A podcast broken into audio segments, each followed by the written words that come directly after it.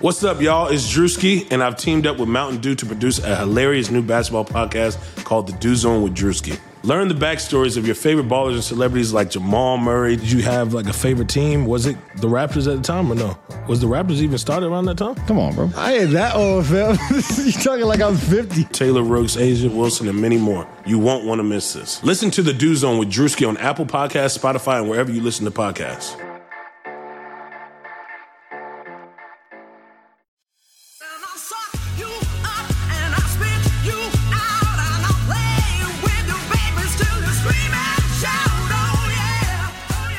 Welcome to this week's episode of Burn It All Down. It's the feminist sports podcast you need. I'm Shireen Ahmed, freelance writer and sports activist in Toronto, and I'm leading the toxic femininity charge this week.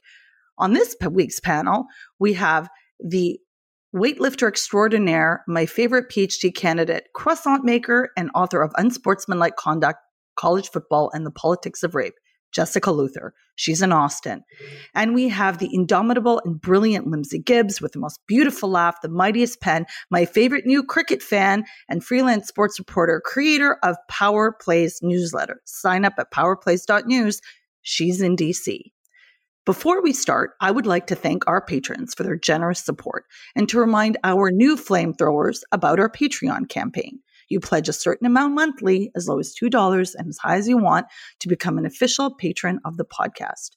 And in exchange for your monthly contribution, you get access to special rewards. With the price of a latte a month, you can get access to extra segments of the podcast, a monthly newsletter, and an opportunity to record on the burn pile only available to those in our Patreon community, in addition to our new vlog. So far, we have been able to solidify funding for proper editing and transcripts and our social media guru, Shelby. But we're hoping to reach our dream of hiring a producer to help us with the show. Burn It All Down is a labor of love, and we all believe in this podcast. But having a producer to help us as we grow would be amazing. And we are so, so grateful for your support and happy that our flame throwing family is growing. We have a kick ass show for you this week. We will be talking about Maria Sharapova retiring. We have an interview with Claire Hanna, TV news reporter with CTV in Regina, Saskatchewan, about volleyball and everyone's favorite thing, curling. Also, we're going to round up the show with a really important discussion on women's soccer. But before we start, let's talk about something really important. Zamboni drivers. Don't you mean star Jessica. NHL goalies, Shireen? Absolutely, but it's rooted in the Canadian cultural classic. Everybody wants to grow up to be a Zamboni driver. Truly, it is very Canadian. It was like my life. I wanted to drive a Zamboni. Yeah, I totally did. So I could. So for those of you that don't That know, sounds very Canadian uh, to me. the Carolina Hurricanes were in Toronto last weekend, and both of their You goalies, can still make that dream come true, goaltenders got injured. So what happens is it's NHL policy to be able to have a third string, meaning like a backup. So David Ayres, who is the Zamboni driver at Air Canada Center in Toronto, filled in. He filled in. He's a 42 year old. He plays hockey. He coaches as well, and he filled in. And what happened was every person's who is a hockey fan, rather, their dream come alive. It was like a fairy tale. It was awesome. Carolina went on to beat the Leafs six three, but it was just, you know, this this kind of I I don't know if I want to say Cinderella story, but just this this thing like Jessica Linz. What was the news about that? And Linz, you're from North Carolina. Like, was this a big deal? Yeah, and honestly, I just feel like we like use Canadian culture against you because it was beating the Leafs. So it was just I love that part of it. Like it was I like know it's meta. it was very meta. Like I love that you're you're like, oh, we love this so much, and then it was like, yeah, but Carolina won. like it's just kind of fun, but it was so cool. Like I love, I, I don't follow the, the NHL as closely as I used to, but I still, um, Yeah. have- I love the Hurricanes, and I, I'm glad like their team, their media, and their PR people are just seem like really good, good people on the team. So I've just loved following them from afar. And it was, everyone was so happy. I feel like, I feel like Car- the Carolinas really needed that because it has been a very uh, rough few months in the sports land there. And that it was a dominating story. Like it was leading everything. Um, we, we love him. like he is forever a North Carolina hero. So, you know, it's just, it's, it, it's just too good. I just, I love it. But I do, I did read that they were like now NHL owners and stuff are having meetings, Jess? like rediscussing these emergency goalie rules. And someone tweeted, wish I could remember who, like the only thing you know for sure about sports is like anytime anything joyful happens, they will take it away. Yeah, I didn't know anything mm. about this, the rule or anything like that, and I just found everything about this to be amazing and perfect. So my understanding is that this was only the third time that this rule's ever been used, and I just the idea that like you keep a third third string goalie around just in case either team needs him so that he can like hop in. Just that idea is is very sweet on some level. I liked the part of his story Air had a, got a kidney transplant 15 years ago and his mom gave him the kidney and he went on the Today show. He cuz he's been this like big media sensation and they surprised him by like skyping in or whatever you would call it his mom. So his mom got to share that moment of him being on the Today show and everyone celebrating him. And I also think it's really neat that his stick from the game is going to be put into the Hockey Hall of Fame. So I loved everything about the story. Yeah, it's been really great. The one thing I did want to say without being super critical, no, I'm going to be critical in one regard. He has a hockey card already made up for him. And I know that his t shirt, because I was wanting to get one. Like, I'm like, this is really fun. I appreciate the Carolina Hurricanes and their hockey culture, and we don't give a fuck about anything. And I, I like that they do their own thing. Um, I also appreciate they beat the Leafs, but also he gets a hockey card. And then I sit back and think, women's hockey players don't get hockey cards. Like I just you see Yeah. you see the disparity so glaringly and when one follows women's hockey and sees the struggles like this guy undoubtedly his story is wonderful. It really is a fun fun story. But there's a part of me that can't help but be like, "Oh, I wish, you know, women could have this too." Jess, can you talk to us about Maria Sharapova and her career? Yeah, of course. So most people at all familiar with tennis know the name Maria Sharapova. She broke onto the world stage in 2004 when, at the age of 17, she beat Serena Williams in the finals of Wimbledon, and uh, Sharapova won her first Grand Slam championship.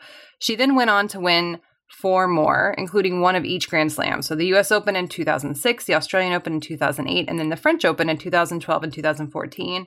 And I'll just say, like, winning all four Grand Slams in a career is a hell of a feat. She also won 36 tour singles titles. She won a silver medal in singles in 2012. That was when she lost to Serena, which is a theme in her career, and I'll talk about that in a second. And then Serena famously did the short crip walk afterwards at Wimbledon. And then Sharapova won the Fed Cup title with Russia in 2008. She spent 21 weeks in her career at number one, so it was a hell of a career. This past week, she announced, unsurprisingly, I think, that she was going to retire from the sport. She struggled a lot since 2016 when she was suspended for 15 months from playing uh, after testing positive for the banned substance mel- meldonium. She's long suffered from shoulder issues, which led to a shoulder operation in 2008. But still, there's been like a lot of scrutiny of her game and people wondering out loud if her success before 2016 was tied to substances. I think to be clear, like meldonium wasn't banned un- until like 2015, so she didn't break a rule because there was no rule to break. But I do think that's going to forever cloud be a cloud over her game though she still denies that her downturn after the suspension was anything more than a shoulder injury. To the casual tennis fan i would guess sharapova is best known for her dismal record against serena williams which ultimately ended with williams holding a 20 to 2 winning advantage over sharapova.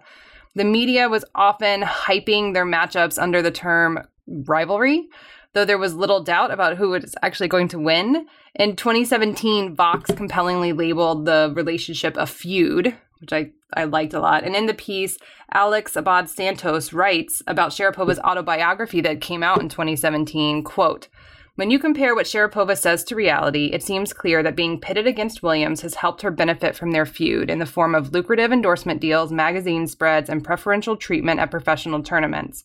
Sharapova also disturbingly exaggerates Williams' physical presence and anger, positing that the combination of the two is the reason that Sharapova has never again beaten Williams. Despite Serena's domination over Sharapova, Maria, until her suspension, I believe, uh, had more and, and, then more lucrative endorsement deals than Serena. For 11 years in a row, Sharapova was the highest earning female athlete in the world, some of which was due to the fact that she was a very good tennis player. A lot of it was, was due to the fact that she was tall and blonde and beautiful and white and skinny. I will absolutely remember Sharapova as an incredibly intense and competitive fighter on the court. Even when she was down, she played hard and with conviction. Uh, I mean, it was inspiring the way that she would play. She'll also be remembered for the way she yelled every time that she hit the ball. I've always been team let them yell and leave them alone, so I have found myself for years defending that over and over again. Uh, ESPN ran a piece about Sharapova upon her retirement that said in part, quote, Sharapova alienated as many people as she awed. She had few friends in the WTA, just rivals who existed in her eyes only to be beaten. The reaction to her retirement among her peers, an outpouring of, well, indifference. I think this is right. The reaction part. It made me think about the fact that when Wozniacki retired in January, it was a very different feeling. If uh, people were very sad, there was a lot of, you know, we'll miss you, Caroline. And I don't, I don't know. Uh, Lindsay will have a much better idea of this than me about sort of the reaction from other players. Sharapova's complicated. I liked watching her play, but in prepping for this, I realized I'm not sure I'm going to miss her. but it also feels like she's been gone a long time already. So maybe it's just that this announcement is a formality at this point. I'm already used to her being gone. Lindsay, what are you thinking about this? I'm thinking a thousand different things. Yeah. First of all, I feel like almost like I have to whisper this because of just everything, but I legitimately am going to miss her. If nothing, because she was just such a good antagonist. And I just uh-huh. think women's sports in general, like, uh let them be villains you know like let there be like you know everyone had feelings about sharapova she had so many fans and she had a lot of people who hated her. A lot of people who hated her for very legitimate reasons. A lot of people who hated her for very um, silly and superficial reasons. But like people felt things about her and every time she played like that was part of the moment. And you know, it was, as you all know, like I'm all team, they don't all have to be liked for me to enjoy them, like on the court, you know, they don't all have to be uh, perfect human beings. I think there's a few things. I, I mean, I was always rooting for Sharapova to do well. I always thought it was, a more interesting tour when her intensity was um, at the later stages of tournaments. I mean, she's for all the talk about like how yeah she i mean i mean she is undoubtedly benefited and exploited her white privilege and her looks and her beauty. But she also just is one of those people that just like has a presence to her. Like she just like has like this gravity to, to her that not all like uh attractive people have. Um you know not all tall blonde people have the um, like there's a weight that is to um, her everything that she says and does and it's it's really fascinating. I think a lot of that is her story. I mean she actually does have a, it's very overlooked now but i mean you know her family grew up in very poor in in Russia and you know she was at a tennis clinic when they moved to Sochi when she was like 2 to escape the Chernobyl aftermath and she was at a tennis clinic when she was like 5 with Martina Navratilova and Martina Navratilova told her dad um, that Maria Sharapova had a lot of promise and that she should think about moving to the States. And so she did. You know, she moved here when she was really young, not knowing any English, and, you know, practiced at the Bollettieri Academy. Without her mom, too, right? And with Yeah, without her mom. Her mom had visa issues, so yeah. couldn't come. And she said her dad spoke you know, even less English than she did. And, you know, she was determined to make it and she did. And, you know, I think that part of her story, because she had success such, at such an early age, I mean, beating Serena Williams on center court at Wimbledon when you're only 17 in a final. I mean, that's a big moment. And in a lot of ways, because that moment was so big, the rest of her career was kind of trying to to catch back up and to justify like the extent of that moment. And I think eh, she had a very limited game for a superstar.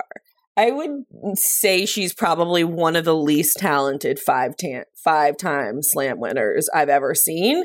And that makes me for me, I don't mean that as an insult. I mean that as like it's her like determination and her fight that you know got her to the the stat the place that she was. Like she just watching her play matches, there were times where she just like like all the greats do but there was i think because she didn't always have the shots and because she was always had shoulder issues and was working with such a limited serve and because of all of these things like you know you would watching her refuse to lose tennis matches that she had absolutely no winning was fun. Like I enjoyed it. I mean, there's one of the jokes about her is that like Maria Sharapova has never hit a second serve in her life. Like there's a first serve and then there's the second first serve. like, and that's just kind of like how she approached everything. Um, was just like full on.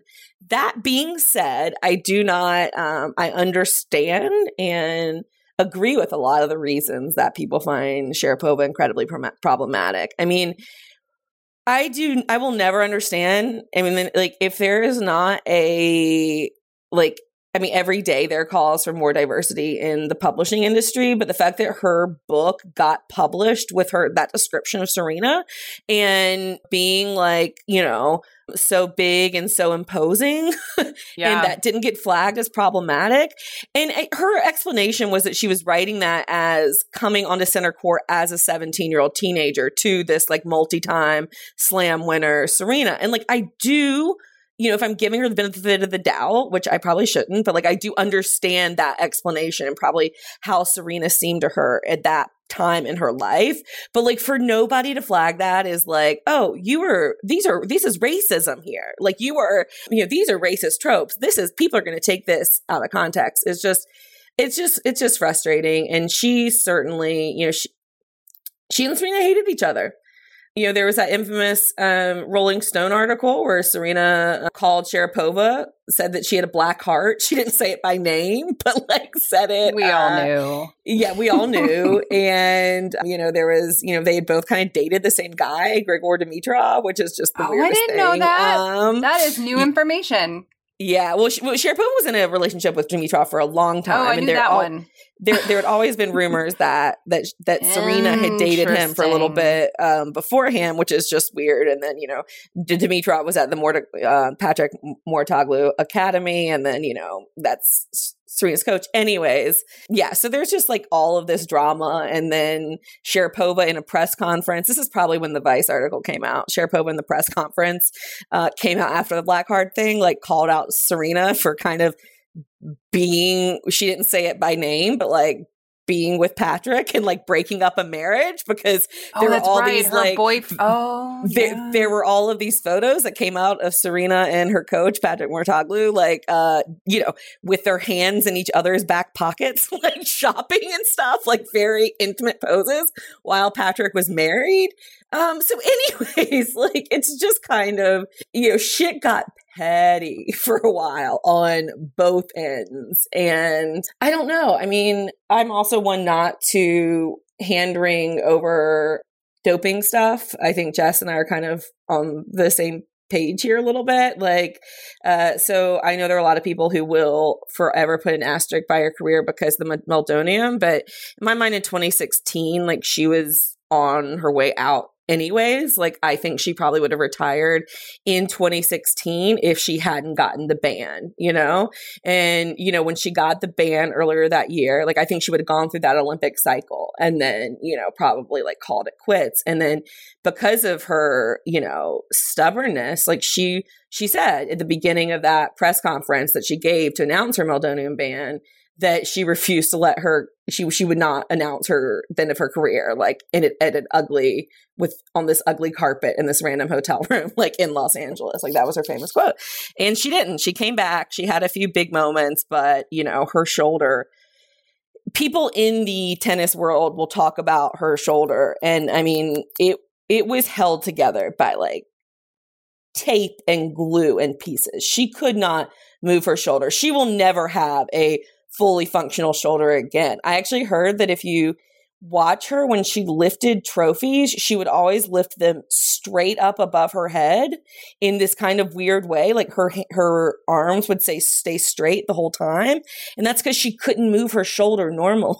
like that was actually because of how damaged her shoulder was. And this was before 2016. So, you know, I think this was the this was the time I would have I would have liked to see her career go out in without all of these asterisks, without these uncomfortable things, but that's not the reality. Like the reality is Maria Sharapova is complicated.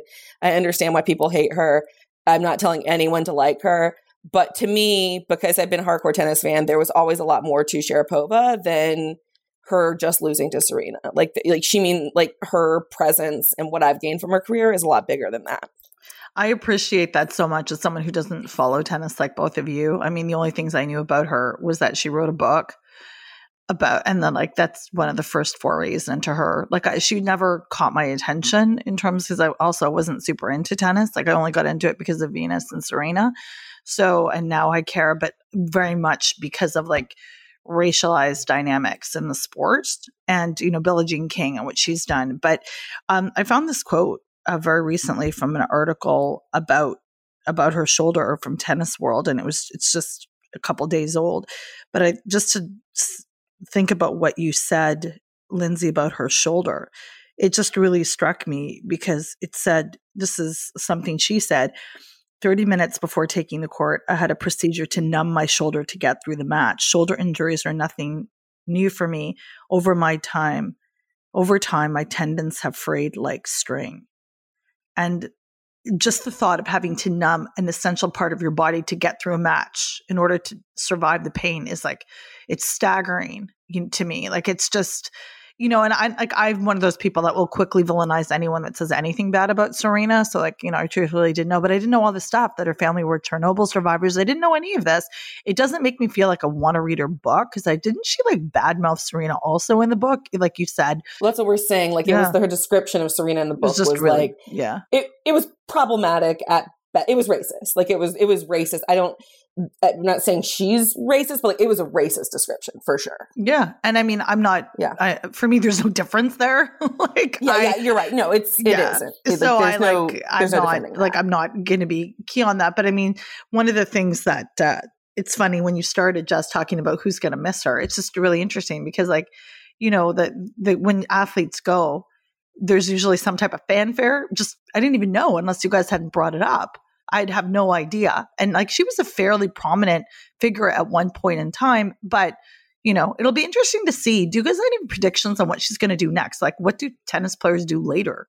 Well, she's going to sell candy. Candy? She's been doing that for a long time. Yeah. What is the name of the candy? Sugarpova. Sugar Pova. Sugarpova. That I mean, she's a businesswoman. Like, that sounds like something. She's been an entrepreneur for a long time. Like a lot of her like she is a business. She was on Shark Tank last night or this weekend. Like, yeah, she was like okay. one of the investors. Like, okay, she's okay.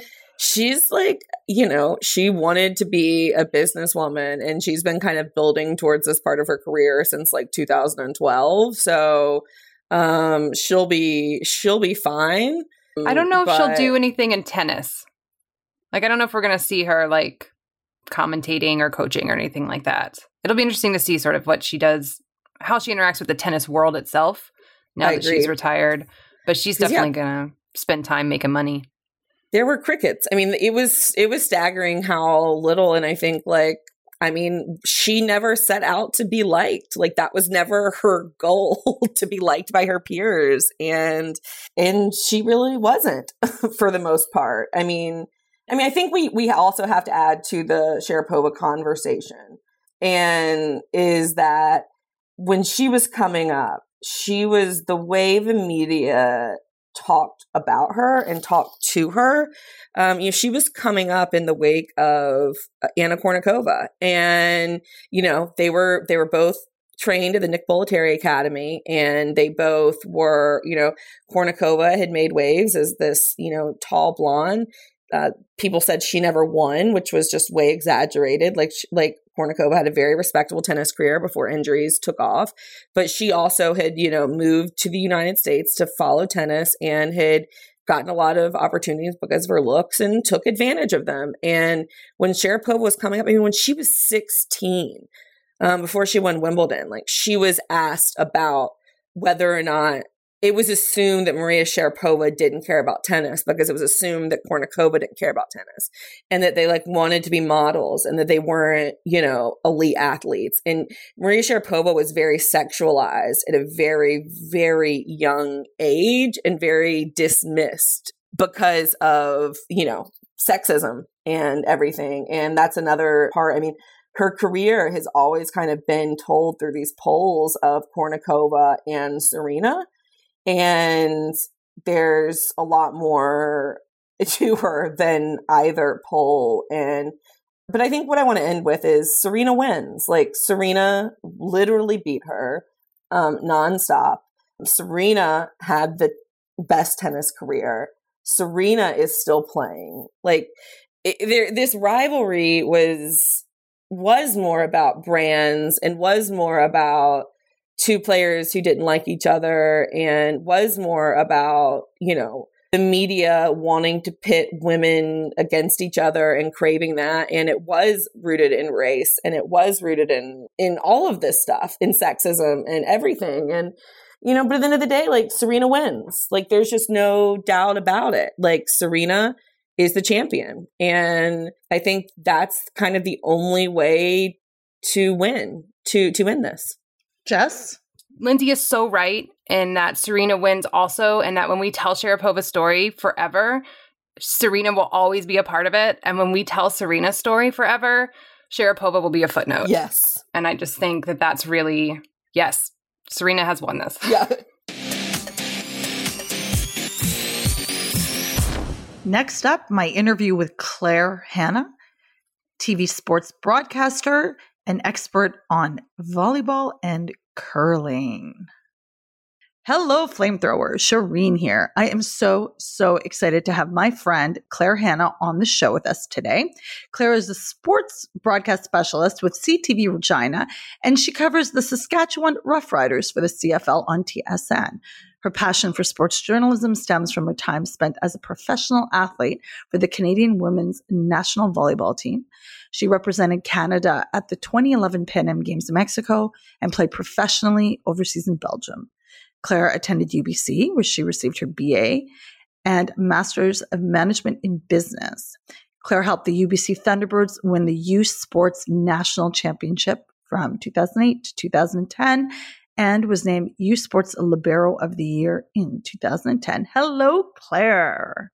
How's it going? This is a big moment. Like long time listener, first time caller.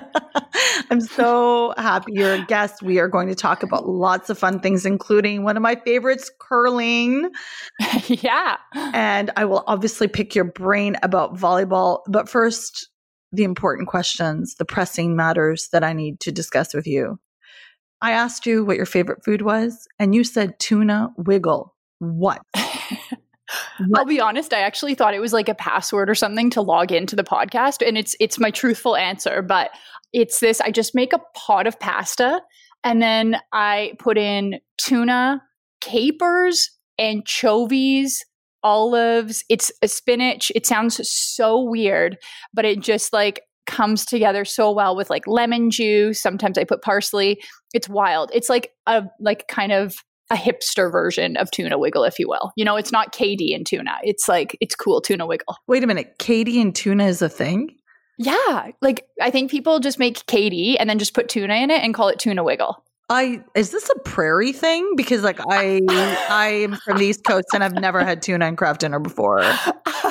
I I'll be honest, I didn't really grow up eating it, but I think it was a thing. I, I might have had it at a sleepover or two, but anyways, this is just a different spin on tuna wiggle, but it's delicious. I love it. If you're a pescatarian, do it up. Yeah, I appreciate you. And capers are underrated in my opinion. So yeah. Agreed. Yeah. Agreed.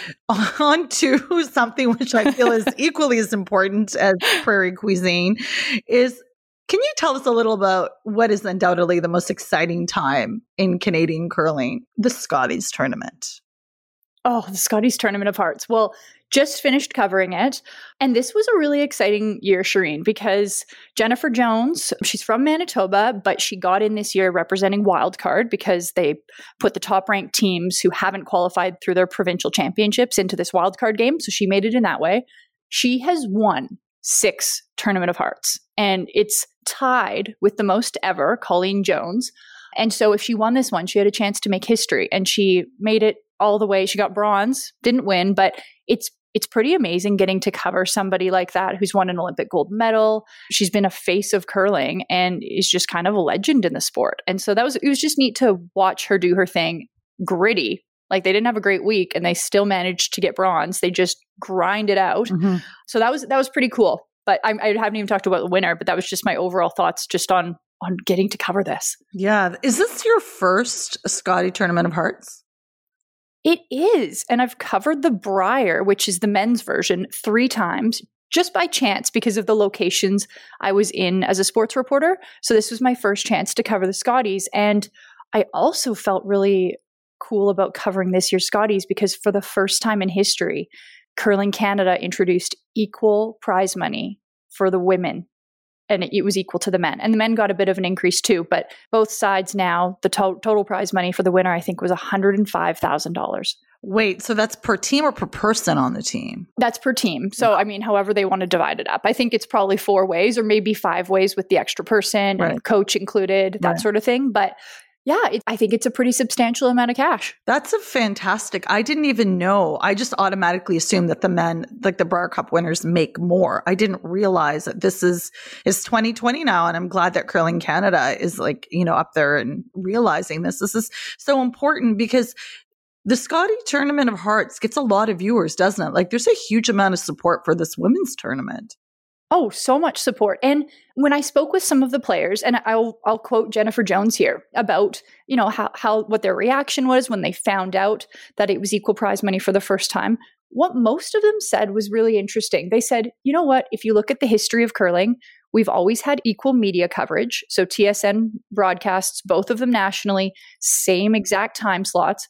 Um, the Grand Slam of Curling, which is another tour, which is international. So you'll see Swedish teams, you know, Italian teams. Mhm. That with Sportsnet has always had equal media coverage, and the men and women compete at the same tournament. So they'll actually rotate a men's game, then a women's game, then a men's game, back and forth, and trade off between events who gets the prime time game at like 6 p.m. on the Sunday. Wow. So that's really interesting. And they've they've always had equal prize money. So Jennifer Jones brought up, you know, we actually feel like curling for the most part has always been equal to the men. This was just kind of an extra step and you know, a, a- again, a comment that was repeated over and over, long time coming. But now I don't think you can really pinpoint any differences between the two.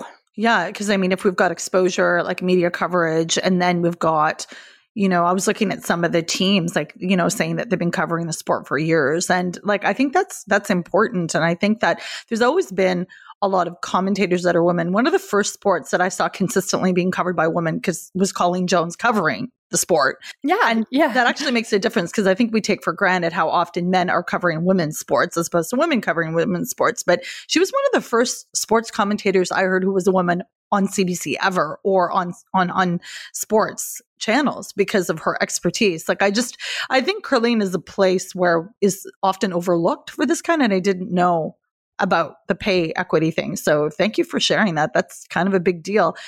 Did you have a favorite moment this time? at the curling event. Yeah. I'm just well, the final ended up being a barn burner. What, what is Um, a barn burner for our listeners? So- I know this term. um, it was fire. It was lit. It was so exciting. It at first it seemed like it was going to be a blowout. So it was Team Rachel Homan representing Ontario. Uh, they were also at the Olympics in Pyeongchang, facing Team Manitoba's Kerri Einarson. And Homan has won this Tournament of Hearts three times. Einarson, that whole team, uh, three of the four players have never won it. One player, Shannon Birchard, actually won it as a substitute with Team Jones, Jennifer Jones, a few years ago. So, anyways, two powerhouse teams going at it. And Team Einarson from Manitoba was up seven to three, I believe, at one point in the game um, with Hammer, which is kind of like, okay, they're going to win this in the eighth end with just two more ends left. But Homan ended up stealing and they pushed it to an extra end. So there's never been, and this last year, there was also a comeback from four points behind. That set a Scotties record as the biggest come from behind victory in Scotties history. And they were like only down four points, but that's a lot in curling.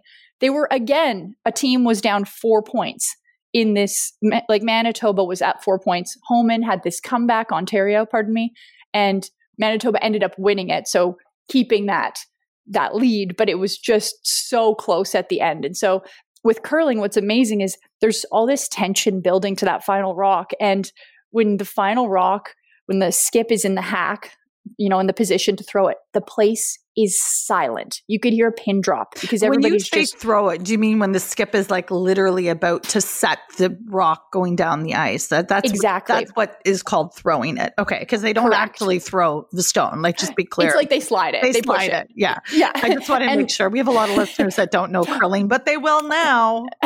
no, thank you for explaining that. And when they're in the hack, it's those black um, kind of rubber things that are in the ice, and it's you can put your foot in there and get some traction because when your foot's on the ice, it's inc- incredibly slippery. Right. So when that player is just setting up to throw that rock, and they'll be sitting there sometimes for like 10, 15 seconds, just motionless because they're looking at their target where they need to slide that rock.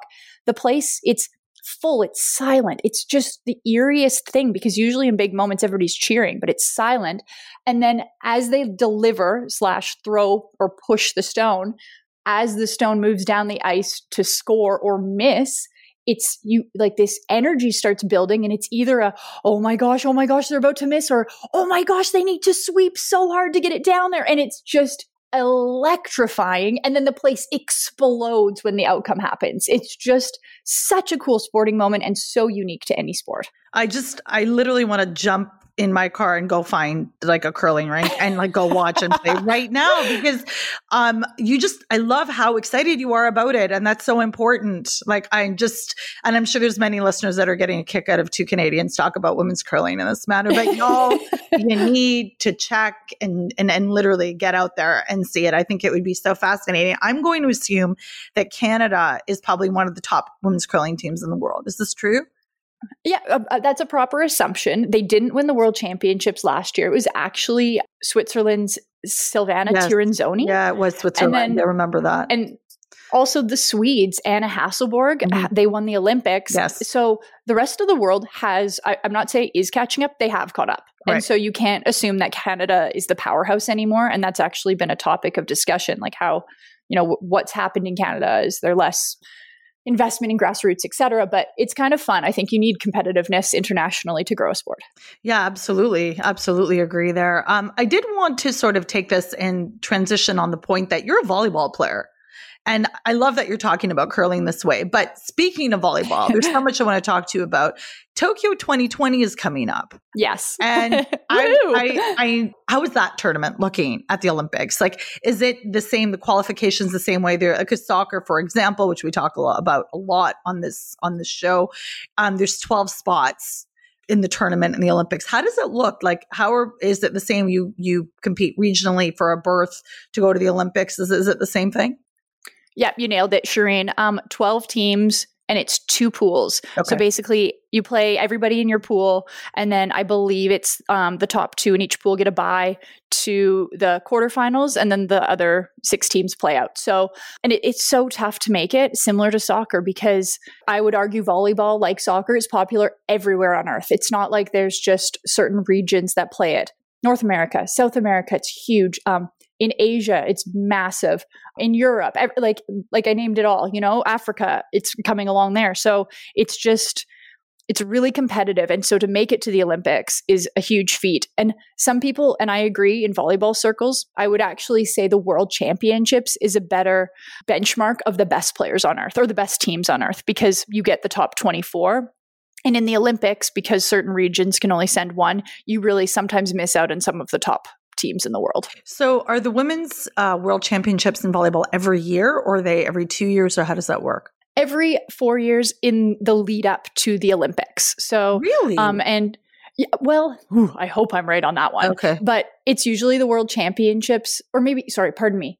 I think they might be every two years. Like, for example, they would be the off years from the like 2020 is Summer Olympics, so they'd be 2022, and then Right. you've got the 2024. I think that's how it works. And usually there's a bit of a nugget offered at the World Championships for the top team or the top three teams it's been in the past um, can qualify for the Olympics. So when I played for Team Canada, we would always cheer because we typically weren't in that final or in the podium. We would be cheering for Team USA, Team Cuba, Team Dominican Republic to get that berth to the Olympics there, because then that would open up an opportunity for us in the pre qualifying tournaments and have a better chance because we wouldn't have to defeat that team to get to the Olympics. Oh, because they're already going. I got Exactly. you. Yeah. So, Yeah. what are some teams you think to look? At? Who do you have your eye on? Like, I love that you're naming different countries in the world that are getting up there. You did talk about the greats. Like Cuba has a very strong program. USA does. Uh, Brazil, I'm assuming, or is that beach? Yep. Yeah. Yep. No, you're correct. I'd say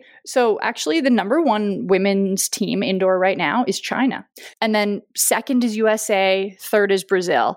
USA is always one to keep an eye on. And I know that just them being our neighbors, we would see them more in competition. They've got a mix of experience and youth on the team. They're coached by Karch Kiraly, who is arguably one of the best volleyball players to ever like set foot on the earth and he won Oh, wow. He's the only player. he's the, he's he's the only player to win a gold medal in indoor and beach. So oh, he's been coaching that squad, and I remember the first time he coached them. We were playing against them and like just shaking his hand. I'm like, oh my gosh, I can't believe I'm meeting Karch Kiraly. And I, I know I'm talking about a men, a male coaching a women's team, but he just he brings that dynamic of indoor and beach experience, which is really important, I think, in the indoor game. But USA has Logan, Tom, um, pardon me, not Logan Tom. She she used to be on the team. I'm thinking Jordan Larson. She's been a vet. She's been on that squad. I think this is going to be her third Olympics. And the team has settled for silver and bronze these past few cycles. So USA is going to be really hungry to win it. They always lose to Brazil. Brazil is just a mecca powerhouse in the world, and they're they have a different style. They are they are I love them. They're like outrageous. They're loud. They cheer a lot. Sometimes other teams think that they kind of get in their face, but I just think they own it and that they just bring a joie de vivre to the game. Yeah, for sure. I mean, this is this is so fascinating. It's one of the most it's a very popular sport, obviously, and it's one that I see reflected. I didn't know that China was like, you know, number one. Like I just I find this great to see because, you know, we get a lot of focus on obviously there's soccer, there's ice hockey, and there's basketball, which you know, two of the teams that are going to the Olympics are soccer and basketball. So it's really nice to know about other teams that are happening. Like I tend to focus on those two sports, but it, you know, I'm really excited that there's all this to be watching for. And now that our listeners also know who to look out for. So that's very exciting. Also, in addition to your volley- volleyball expertise, this is a conversation that we've had also. You, when you watch sports movies, particularly, there's one that came out called Miracle Season. I always wonder about this because when I watch football movies or movies about soccer, rather, I'm always looking at the technique. And as someone who's played at like the highest levels in the world, what are you thinking about the technique? Like, I know this might seem like a random question, but it's like something honestly, because when I watch volleyball, you know that my volleyball knowledge is limited beyond like my son's playing. But are you like, what are they doing? Because volleyball is a highly technical game, highly technical. Yeah, I actually don't think you necessarily need to be playing at the highest level to notice, you know, differences in the sport in a movie. But I remember I think I was in university and I watched this volleyball movie with Ciara, and it was just awful. Like they screwed the sport up entirely. And I don't think you can call it a volleyball movie when you haven't even done your basic research. There was there was it was maybe it was and Ciara being the actress and singer was acting in this movie, but it was like somebody on a team went back to serve and in that same rally they were hitting in the front court. And it's like, okay, sorry, that doesn't that's like literally you can play like one hour worth of volleyball no, that's never possible. So why put it in a movie? okay. So it's like tantamount to not doing your research and not being properly equipped with basic stuff you need to know, basically. It's like watching a goalie do a shootout in hockey or watching like I don't know, like Serena get three faults on serve, you know, or not, you know, like get an attempt to do three serves. Like it's just like clearly not the sport, and you just don't even have to be a genius to know this. It's mm-hmm. that's where it's embarrassing to me watching some of these sports movies, and I'm like, why didn't you just try? Yeah, totally. Although this week in the magical world of sports, a Zamboni driver in Toronto won a game in the NHL. So you know what? We never know, really. But no, I like that's like magical moment as opposed to like technical, technically incorrect. So when you see these, are you like cringing? Are you like, what is happening here? Well, it just loses all credibility because then I can't believe anything in the movie. And I'm not saying movies are meant to be truthful, but I'm just, I'm like, okay, this was clearly a budget movie where people didn't care. Why even put it on air? You know, why? Why make a movie that's done half ass? Yeah, for sure. Absolutely. And what about the Miracle season? What were your thoughts on that film? Okay, well, th- this is the movie I actually worked on. So, just to preface this, I was the choreographer. So, I actually read the script, I would say like two dozen times. And it was a big script. I would go over every single volleyball scene and I would look at how based on how the writer had written the scene, how that would maybe look in a play. And, and sometimes there wasn't even any details. It was just communication between players. But I'd say, okay, I think this is kind of what it could look like on the court if they're saying to this this to each other. And I did the coaching too. So I did recruiting of a lot of actual volleyball players who were being played like playing extras, but then also the actresses um, who were just actresses trying to teach them how a volleyball player would move athletically how they would talk on a court how they would kind of have swagger. And that that was probably the biggest challenge because you're taking somebody who's not naturally an athlete. They've been working hard in classes in acting school and then trying to give them those traits if you will. But yeah that was it was it was neat to finally be on the inside of a movie and think okay let's get this right. And everybody seemed to be on my side. That's why they brought in myself as a consultant to to make sure they didn't screw it up. But there was some not liberties taken, but there were some corners cut sometimes because, and I, I try to empathize with their side. There's budget constraints. You know, okay, we can only do 24 days of filming because this is the budget. We cannot miss certain scenes because we don't have time to refilm them. And so, you know, things like in volleyball, after every single set, you're supposed to change sides of the court. And I remember that was a big issue because they thought, well, if we change sides of the court, we have to relight everything because uh. you know there's always one there's one team that's the huge focus. For example, our hero team, mm-hmm. and so if you change sides of the court, you have to change all the lighting and stuff, and that that changing lighting can take over an hour. And so there'd be things they'd be trying to kind of fight me on, and I'd just say, okay, well, I'm going to offer you the facts, and you just do with it what you will, and you go after you make the decision after that. So it was sort of a give and take. But I mean, at the end of the day, I knew I had tried to do what I could to try to make it as volleyball factual as possible. Yeah, no, I I love it. And when you first told me this, I was like, this is incredible. Like I love that this is a thing and I love that they're using you as a consultant for this. Like you know, and if anybody out there wants a consultant on a movie on a feminist sports podcast, feel free to hit me up. But no, seriously, like I think this is great. And I'm so glad because it brings an authenticity to the film, which is what, yeah. what you're looking for. And Shireen, just to jump in because it's funny, I was thinking about, oh, we're going to be talking about this. The, the movie was filmed in 2016, so it's four years ago. And sometimes memories get foggy. And I remember like having some anxiety on the film in in a female kind of way. And I know that, for example, the Harvey Weinstein thing came out today, and I'm not trying to make any like massive judgments on or you know on sexism in Hollywood, but here's what I wrote in my notes. And Helen Hunt, who's an Academy Award winning actress, was in this movie. And in my Hollywood observations, I wrote the only female, and remember, this is a volleyball movie, a female volleyball movie. This is two women's teams or one women's team's trying to win state. I wrote the only female who gets much input is Helen Hunt. All the producers are men. All the makeup is done by women. The wardrobe is women. All the assistants are women. The directors and the first assistant directors are all men. I wrote, when I speak up, sometimes I'm told, let's not fight, and that I'm being bossy. And that the people who hired me to know about volleyball they're taken aback and offended when I offer my opinion and advocate for an idea on the sport. And the last thing I wrote most leadership roles are held by men. Wow. That's so, so relevant and like so telling. And it, Wow. It blows my mind. And it's funny that I wrote those. Like, it's got my little notes in my cell phone, August 24th, 2016, at 11 a.m. in the morning. So I clearly was having a moment where I'm like, I just need to write this down because there was just some times where I thought, okay, like, it's just kind of backwards that all these decisions in this movie being made about women is all done by men. Yeah, absolutely. And I'm really glad that you said that because it's, and it's all correlated to who makes the decisions, who's in power, and how that power is applied towards other people. Like, and you know, you're there for your expertise. You're not there you symbolically, you're there for what you know. Yeah. So that's, wow, that's such a powerful point. I feel like we could talk forever and we probably could. but I do really, really want to thank you for being on Burn All Down to talk about this multitude of things and sharing your expertise with us. And yeah, it was an absolute pleasure to have you on. Claire, I'm a huge fan. Thank you so much. I love your podcast. Keep burning it.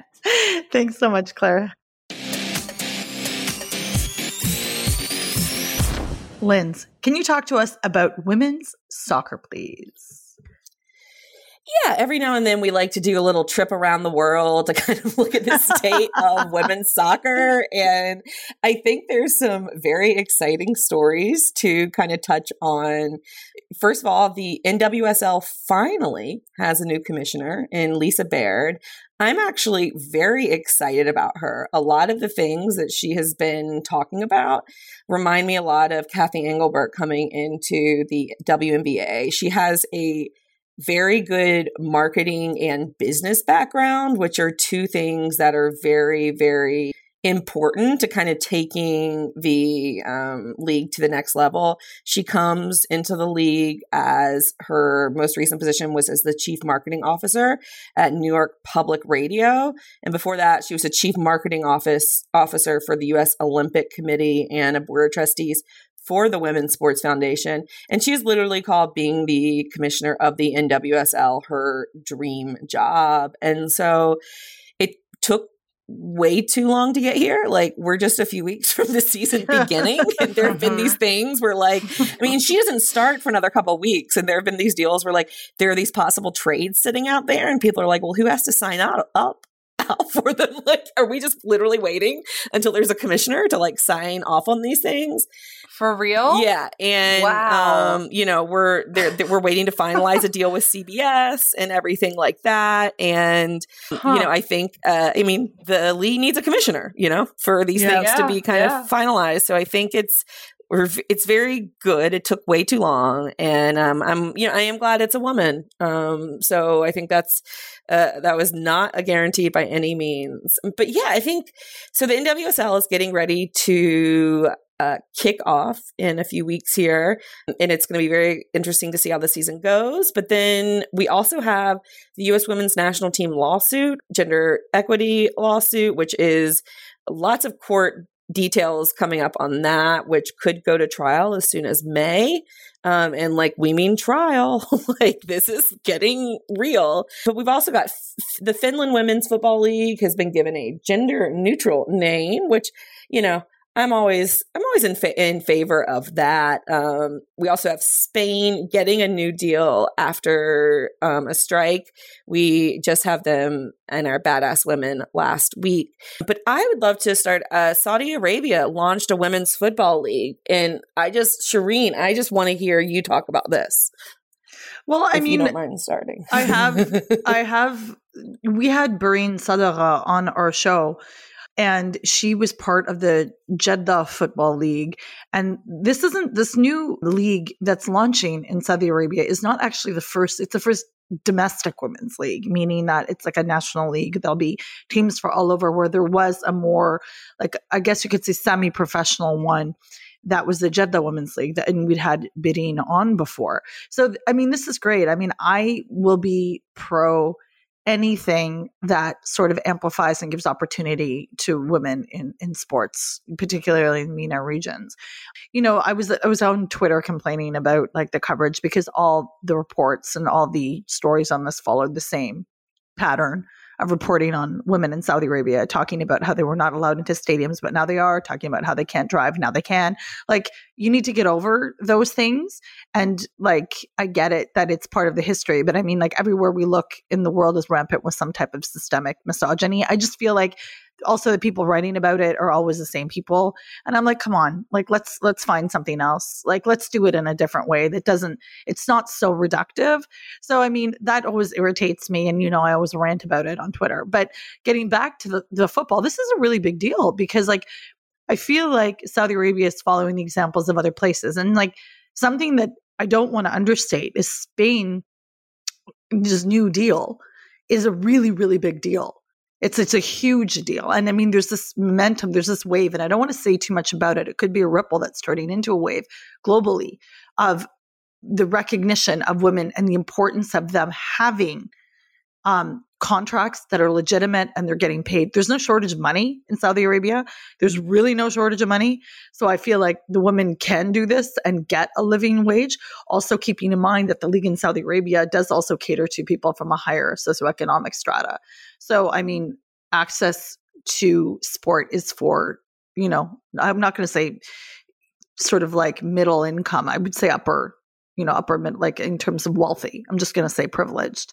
So there's also to keep that in mind. But at the same time, there are organizations doing really great work at grassroots levels with underprivileged kids. So I want to see all of that develop. I don't want to just see, I want to see the development and consistency of access for people that like to access for football of young girls who aren't in part of those clubs who don't have access to those facilities and those resources. So, I mean, I'm really happy about this. And I do really respect the fact, and this has to be said, that in a lot of the parts of this league, there will be spaces that will be women's only, which means there'll be women trainers, women officials, women coaches not to have access to men. And I don't find a problem with this. I know some people are making noise about how it's not fair that men can't watch. Men fucking get everything all the time. If you can't watch, I don't care. I really don't. So if women prefer not to have men there, fine. It's their choice. I would rather have women have options.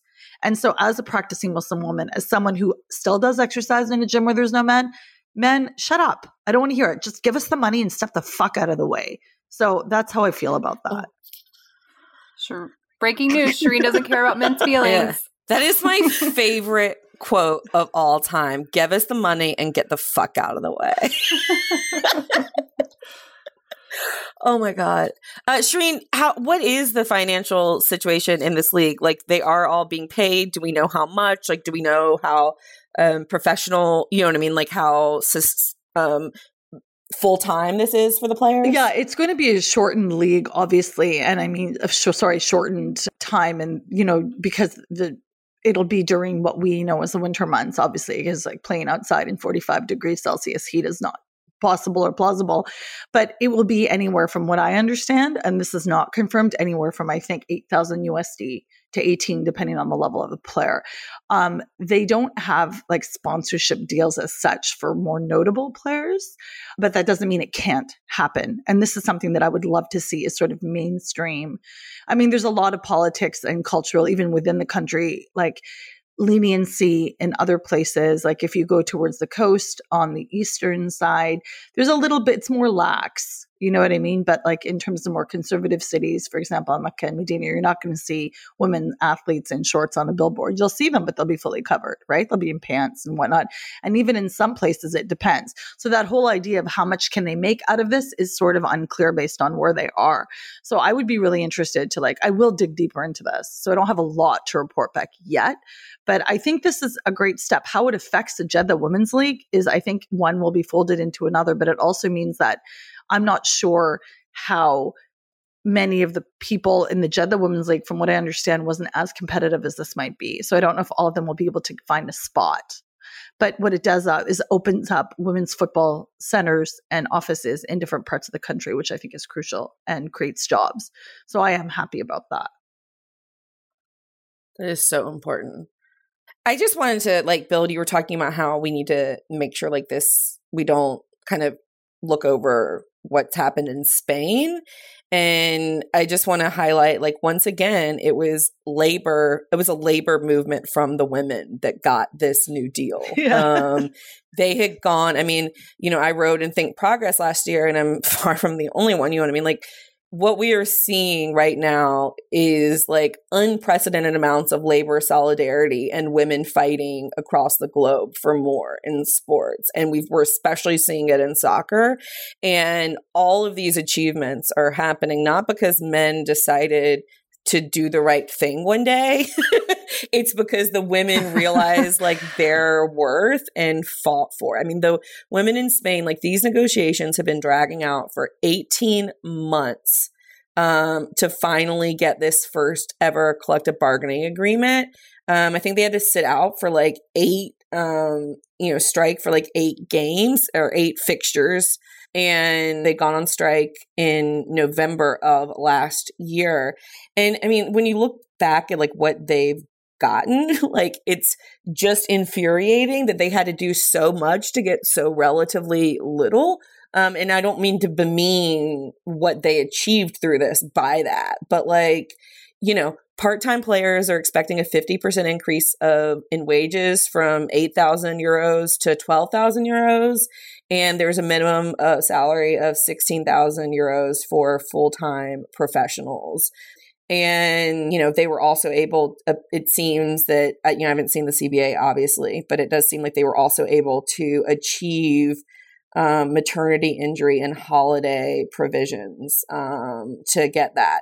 But like we're talking like the span how much money does the spanish spanish football have right? Like Yeah, so much. no and these women had to like like their big thing was like to get from like 8000 to 12000 euros for part-time players? Like it's just it's it's actually mind-boggling when you think about it. Like it's just it not, and once again i do not say any of this to belittle like what these women accomplished because they i mean they had to fight for this and like i'm so glad like they got the benefits and that they got the improvements in their lives that they did but i'm just so mad at when you compare it to the amount of money that the men are getting it can be a little infuriating Jess?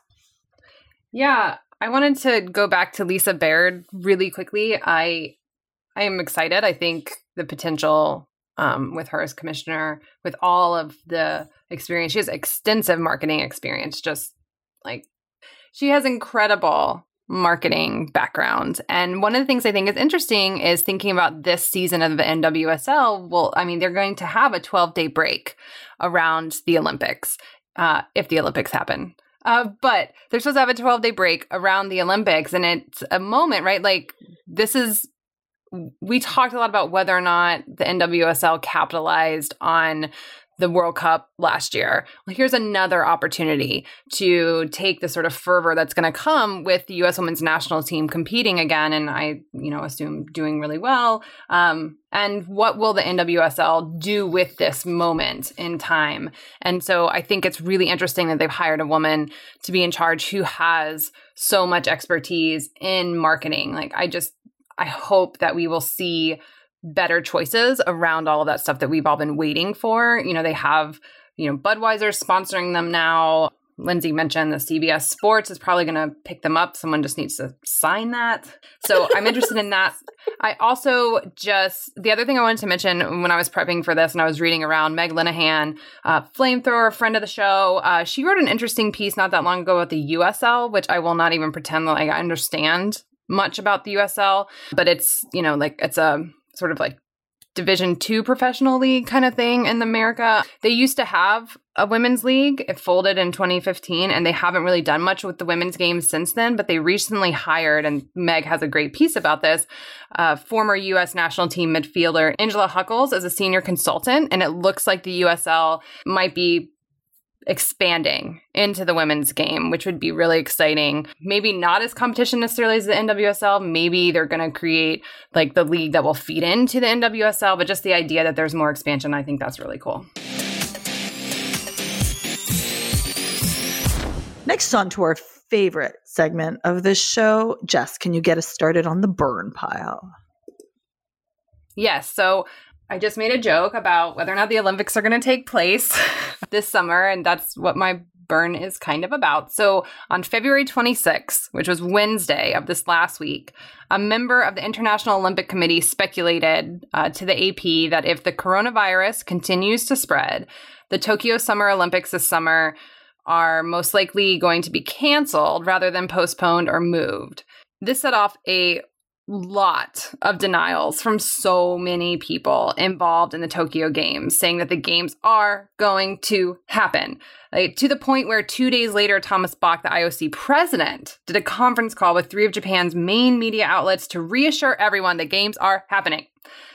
On the intervening day between Wednesday when this IOC member said this and then when Thomas Bach did uh, his conference call, so Thursday, of last week, Japan's Prime Minister Shinzo Abe surprised a lot of Japanese parents when he announced that all schools would be shut down through the end of March.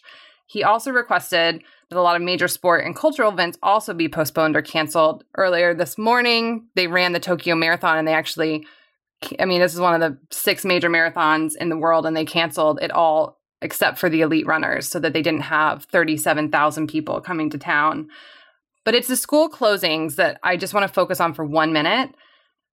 It's a weird decision because Japan itself is not a hotbed for the virus, and children seem to be less affected by the coronavirus than other populations. It appears that the decision to keep children from their education is an overreaction to the fears that will about what will happen to the Olympics. And look, I'm not the leader of a country. I don't I don't want to be, but I'm I'm not someone trying to navigate a possible pandemic, the school closures might be warranted. And looking back, people may see this as a move that was smart and pragmatic. But there's something that I keep thinking about. like there's something about the fact that we all believe very much that a country would sacrifice their children's education to make sure the mega event money swallowing Olympics can go on.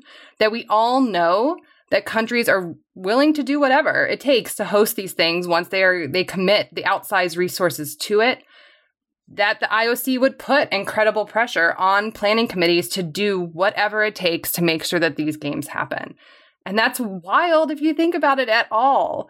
And it should be yet another huge red flag about the Olympics and the messed up priorities that swirl around them. But I doubt that it will be. And so, because of that, I just want to burn all of this. Burn. Burn. Burn. I had a couple of things, obviously a couple, because I can never just have one that I wanted to burn. And just very quickly, one of the first one that I'll mention is IFAB, the International Football Association, at which is a segment of FIFA, and they're the governing body. They actually make up the rules and with the laws. They met. It was literally all white men. And Rob Harris tweeted this, and it was just like, this is so ridiculous. And I had mentioned that you know, this is the same group of people that decided that head covering bands, including hijabs and kippah and turbans, were not allowed in the game of football. And you know, it was funny because somebody mansplained me, but that's that's different. Anyways, my point is that that's just a continuation. So I, am not going to dedicate it to the burn pile because FIFA's always in our burn pile. What I'm really upset about, and I'm very upset about this, I don't know if it necessarily carries into sport, but there is in Utah there is a rule at this school, and this mother went online to talk about it, where young her daughter came home from school that day, and I found this um, on an online like news magazine that the school policy actually forbids the girls from saying no when they're asked to dance. So the girls or boys, if someone asks you to dance, which in this traditional school sort of setup is traditionally boys asking girls to dance. They don't have the school administrators decided that is too negatively affecting the boys' confidence. So the girls are not allowed to say no. So essentially, one principal witnessed a girl say no, thank you, when a guy asked her to dance, and this boy was particularly not nice to her and said no, no, no, and literally shooed her to the dance floor. She politely said no, and I'm quoting quoting the article here. She politely said no, thank you. And you know, this is at Rich Middle School, and um, in Laketown, Utah. So the principal, whose name is Kip Motta, intervened, and he was like, "No, no, no, you kids go out and you dance." So he shooed her onto the dance floor with someone she didn't want to dance with. And what are we what are we saying here? That body autonomy consent means absolutely fucking nothing.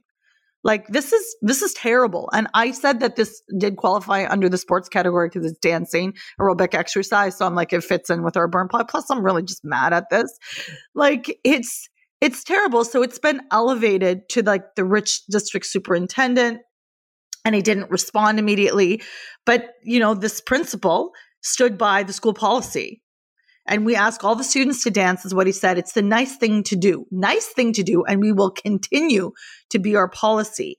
And there have been where he said he went on to allude that there have been previous situations where someone's uncomfortable but you know the issues will be discreetly handled.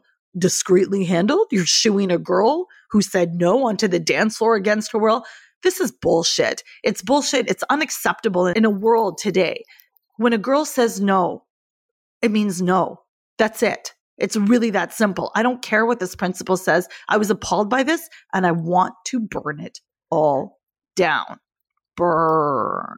Burn. Burn. Burn.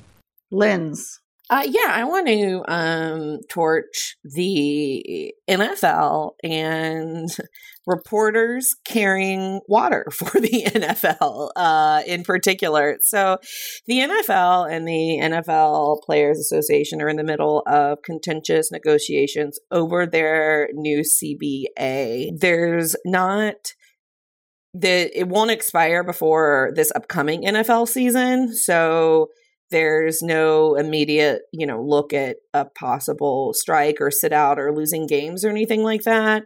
So it doesn't carry quite as much drama as a lot of negotiations. But NFL, the NFL itself really wants to go ahead and get this locked in so that they can kind of negotiate their next television deals and everything with, you know, labor peace on the horizon.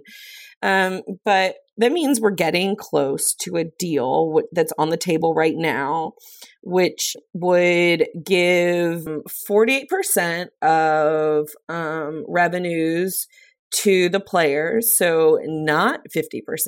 48% is not 50%. I don't know if you guys know that. Um, and also at the same time, force the players to play an extra game. So move the season from 16 games to 17 games, which in the middle of um, a sport that is so dangerous and that we're learning the dangers of on the brain and the body. We're learning more about them on a daily basis.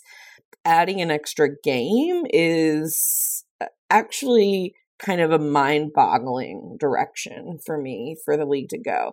Now, look, these CBA negotiations are never that simple. There's a lot of players who want to sign it, who think that this is actually a good deal, who are um, kind of your rank and file players. And there's a lot of star players who think that they should hold out for a lot more and keep fighting. You know, labor negotiations are never simple. They're always complicated. But what's making me the most angry is that there's so many reporters who clearly have close relationships with the nfl and nfl owners who are tweeting out how good of a deal this is. I'd like to focus on adam schefter um, the espn nfl breaking news reporter who has like 8 million twitter followers and is one of the most powerful people in the business. Um, he tweeted this week quote if ratified by majority of players new deal would give them the high highest percentage of revenues of any professional sport, going to 48% and eventually could climb higher than 48.5%. Uh, depending on media rights, that would mean more than $5 billion in new money to players. But so that's end quote. Adam Schefter's tweet is completely wrong. That is not at all true. Uh, the NHL, that CBA guarantees the players an even 50 50 split. The MLB's kind of floats, but like the minimum is a 48.5% to the players. And sometimes it's gotten higher than 50% to the players. And the NBA players, it also fluctuates between 49 and 51%. Um, so Laura Wagner at Vice um, wrote about this, and um, she asked for comment, and Adam Schefter kind of negotiated, like added a clarification onto his tweet saying something along the line like talking about how the NBA and NHL have expenses deducted from revenues and basically saying that yes his his tweet was actually factually correct. He just said like net revenue or he didn't specify that it was net revenue he was talking about. Anyways it's all fucking bullshit. Like he should not be putting his hand on the scale in this way for NFL owners. Neither should all of these reporters who clearly value a closer relationship with NFL owners and with their sources than they do with reporting on this the the sport they're you know they make their livelihoods off of. Um, you know, they make their livelihoods on the back of the players as kind of like the owners do. You know, it's all that business. And look, reporters every day have to balance what information from sources they're putting out there. They have to balance relationships and, you know, sometimes I mean, it's it's always a balancing act when you're a reporter, especially when you're a beat reporter. But in this case, this these guys are actually putting their hands on the scale.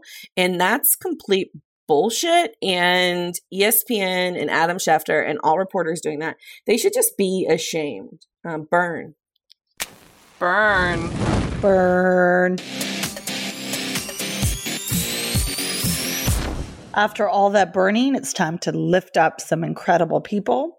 First, I would like to mention Sophia Flörsch, who is now the first F3 racer in only 18 months after a horrific crash. I would like to mention Heaven Fitch. She became the first girl to win North Carolina High School Athletic Association individual, individual wrestling state championship last weekend in Greensboro. Team Manitoba, yay curling, led by skipper Kerri Einarson, who won the Scotties Tournaments of Heart. More about that in the interview with Claire Hanna, as you just heard. Um, and the Scotties Tournament of Hearts took place in Moose Jaw, Saskatchewan. Now, this team will actually represent Canada at the World Curling Championships in Prince George, BC, which starts on March 14th. Congrats, as you heard, to Lisa Baird, who was named the NWSL commish. Um, Namita Nandakumar has been hired as a senior quantitative analyst at NHL Seattle. And this will help build a team. We just love seeing women in these roles. Congratulations to Chelsea women's side who beat Arsenal 2 1 to win the Continental Cup. Heartiest congratulations to NWHL players Anya and Madison Packer, who announced their expanding fab- family. The fabulous women's hockey duo are expecting a son in September 2020. And can I get a drum roll, please?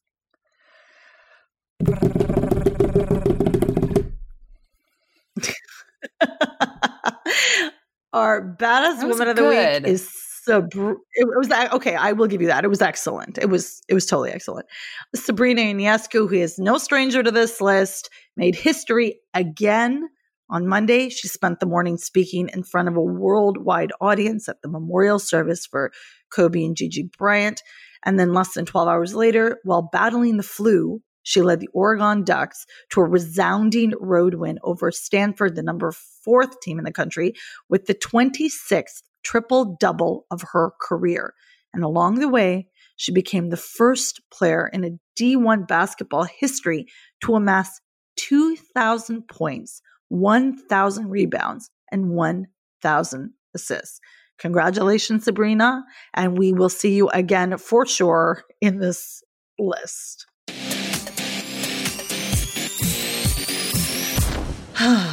what's good? Jessica, tell me what's good. Uh, what's good? I I don't even know what's good. Uh, it's one of those weeks. I feel. Uh, last night, one of my very good friends, Emily, uh, who listens to this podcast, we went out and celebrated her birthday with a bunch of friends, and that was a ton of fun. I don't know.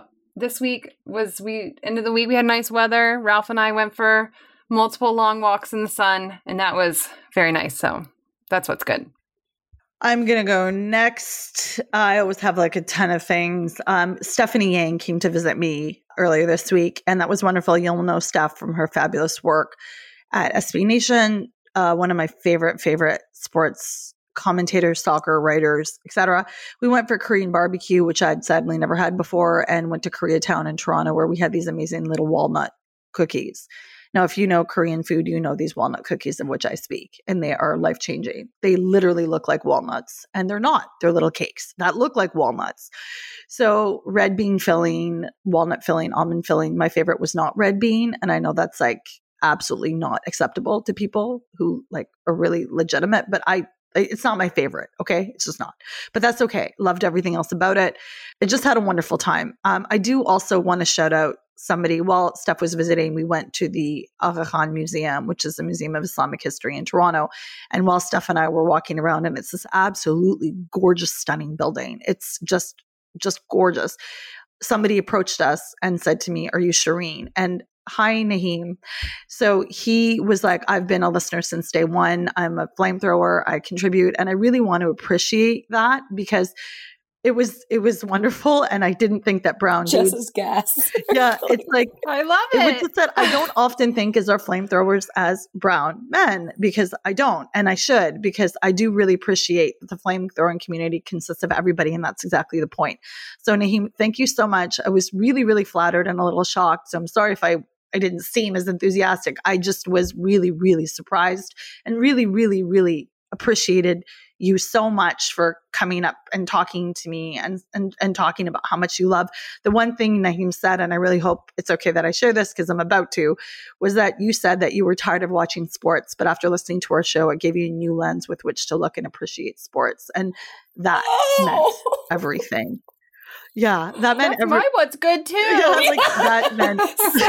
it that interaction for me it makes it it's so worth it that people feel like this and appreciate this. And like we're normal p- people. We're just five women running our hustle and doing things. And then that moment for me really lifted lifted up again what i know inherently about this this podcast but it just made it so worth it. So naheem thank you so much. I just I just I'm so so so appreciative of what you did and thank you. You were so sincere and it just it was lovely. It was a and there's a photo that I would like to share with everybody and that would be great. Anyways, that's my what's good. Linz. Are you okay? Yeah, that's no. and you know, you, you know what the biggest upset though is is that Shireen did not immediately voice note us this entire tell you. interaction because Shireen voice notes us everything. so I'm very shocked. I know. I wanted to keep Like- this as a surprise because like this was such a big deal. It worked. Yeah, I It know. worked. It was so hard I didn't for know me. you could keep secrets like that, Shireen. I did. Like, I did. So, I did tell Claire before I interviewed her, and she was so excited. I had to tell somebody. So That's so amazing. Uh, yeah. So my what's good. First of all, um, I know that there is so much crossover because I hear from you all between the Burn It All Down listeners and the Power Plays readers, and I just. I want to sincerely, sincerely thank you all. Last week, I talked about how scary it was going into this past week, where I launched paid subscriptions for Power Plays and basically was trying to figure out if I had wasted the last four months of my life or not. Anyone who's been around me um, the past few months has known that I have not uh, been myself. I have been a um, disaster of a human being. Um, you know, launching something new is really scary, especially when you're launching it, hoping that it's going, you know, with the goal of having it fully support you as a human being. And the first week of paid launch went really well. And the support has been overwhelming and feel that um, sorry i'm now i'm going to get emotional but just like to feel because i haven't really talked about this because i haven't let myself really exhale yet but just to feel that the work i'm doing hasn't been for nothing and that these past few months uh, anyone who's kind of been around me the last few months knows that i've just kind of been a mess of a human being and uh, my co-host in particular have been ridiculously patient beyond what any human being should have to be towards a, co- a colleague but just uh, this the paid launch has gone well. The support has just been overwhelming. I've got to do i can't exhale yet. There's a little ways to go before i kind of reach the number that you know i really need to reach. So if you are listening there is still time to subscribe and you know to to join the community but i do just want to sincerely thank you. When i get emails saying like you are like people are like burn it all down listeners and longtime listeners and now you're subscribing to power plays. Like it's like Shireen says like it's like hard to really put into words what that means because you just feel like you're in an in an echo chamber sometimes and it just you know I don't get to get out I don't get to interact with people. So anyways it's just so it's just I'm I'm so grateful and bowled over honestly that uh, about the support so thank you all also i'm in the middle i'm in, new jersey right now i'm having a weekend of women's hockey you know i taking myself on a reporting trip for a Power Plays newsletter. So I was at the NWSL game or NWHL game last night between the Riveters and the Buffalo Beauts, and that was phenomenal. And then today I'm going to the Professional Women's Hockey Players Association event in Philly. So I'm excited for that. And it's been great to see all the women's hockey. Yes. Thank you so much. This is a really beautiful What's Good. You know, I'm here for all of that. That's it for this week in Burn It All Down. Although we are done for now, you can always burn all day and all night with our fabulous array of merchandise, including mugs, pillows, tees, hoodies, bags. What better way to crush toxic patriarchy in sports and sports media by getting someone you love a pillow with our logo on it? We have a Teespring store and it's teespring.com slash store slash burn it all down. Burn It All Down lives on SoundCloud, but can be found on iTunes, Spotify, Stitcher, Google Play, and TuneIn. We appreciate your reviews and feedback, so please subscribe and rate to let us know what we did well and how we can improve. You can find us on Facebook and Instagram at Burn It All Down Pod and on Twitter at Burn It Down Pod.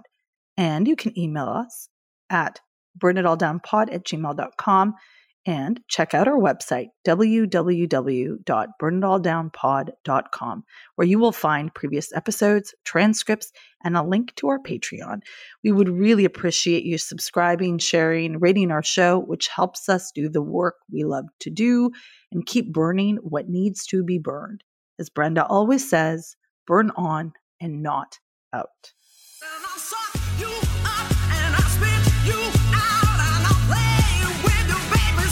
Screaming.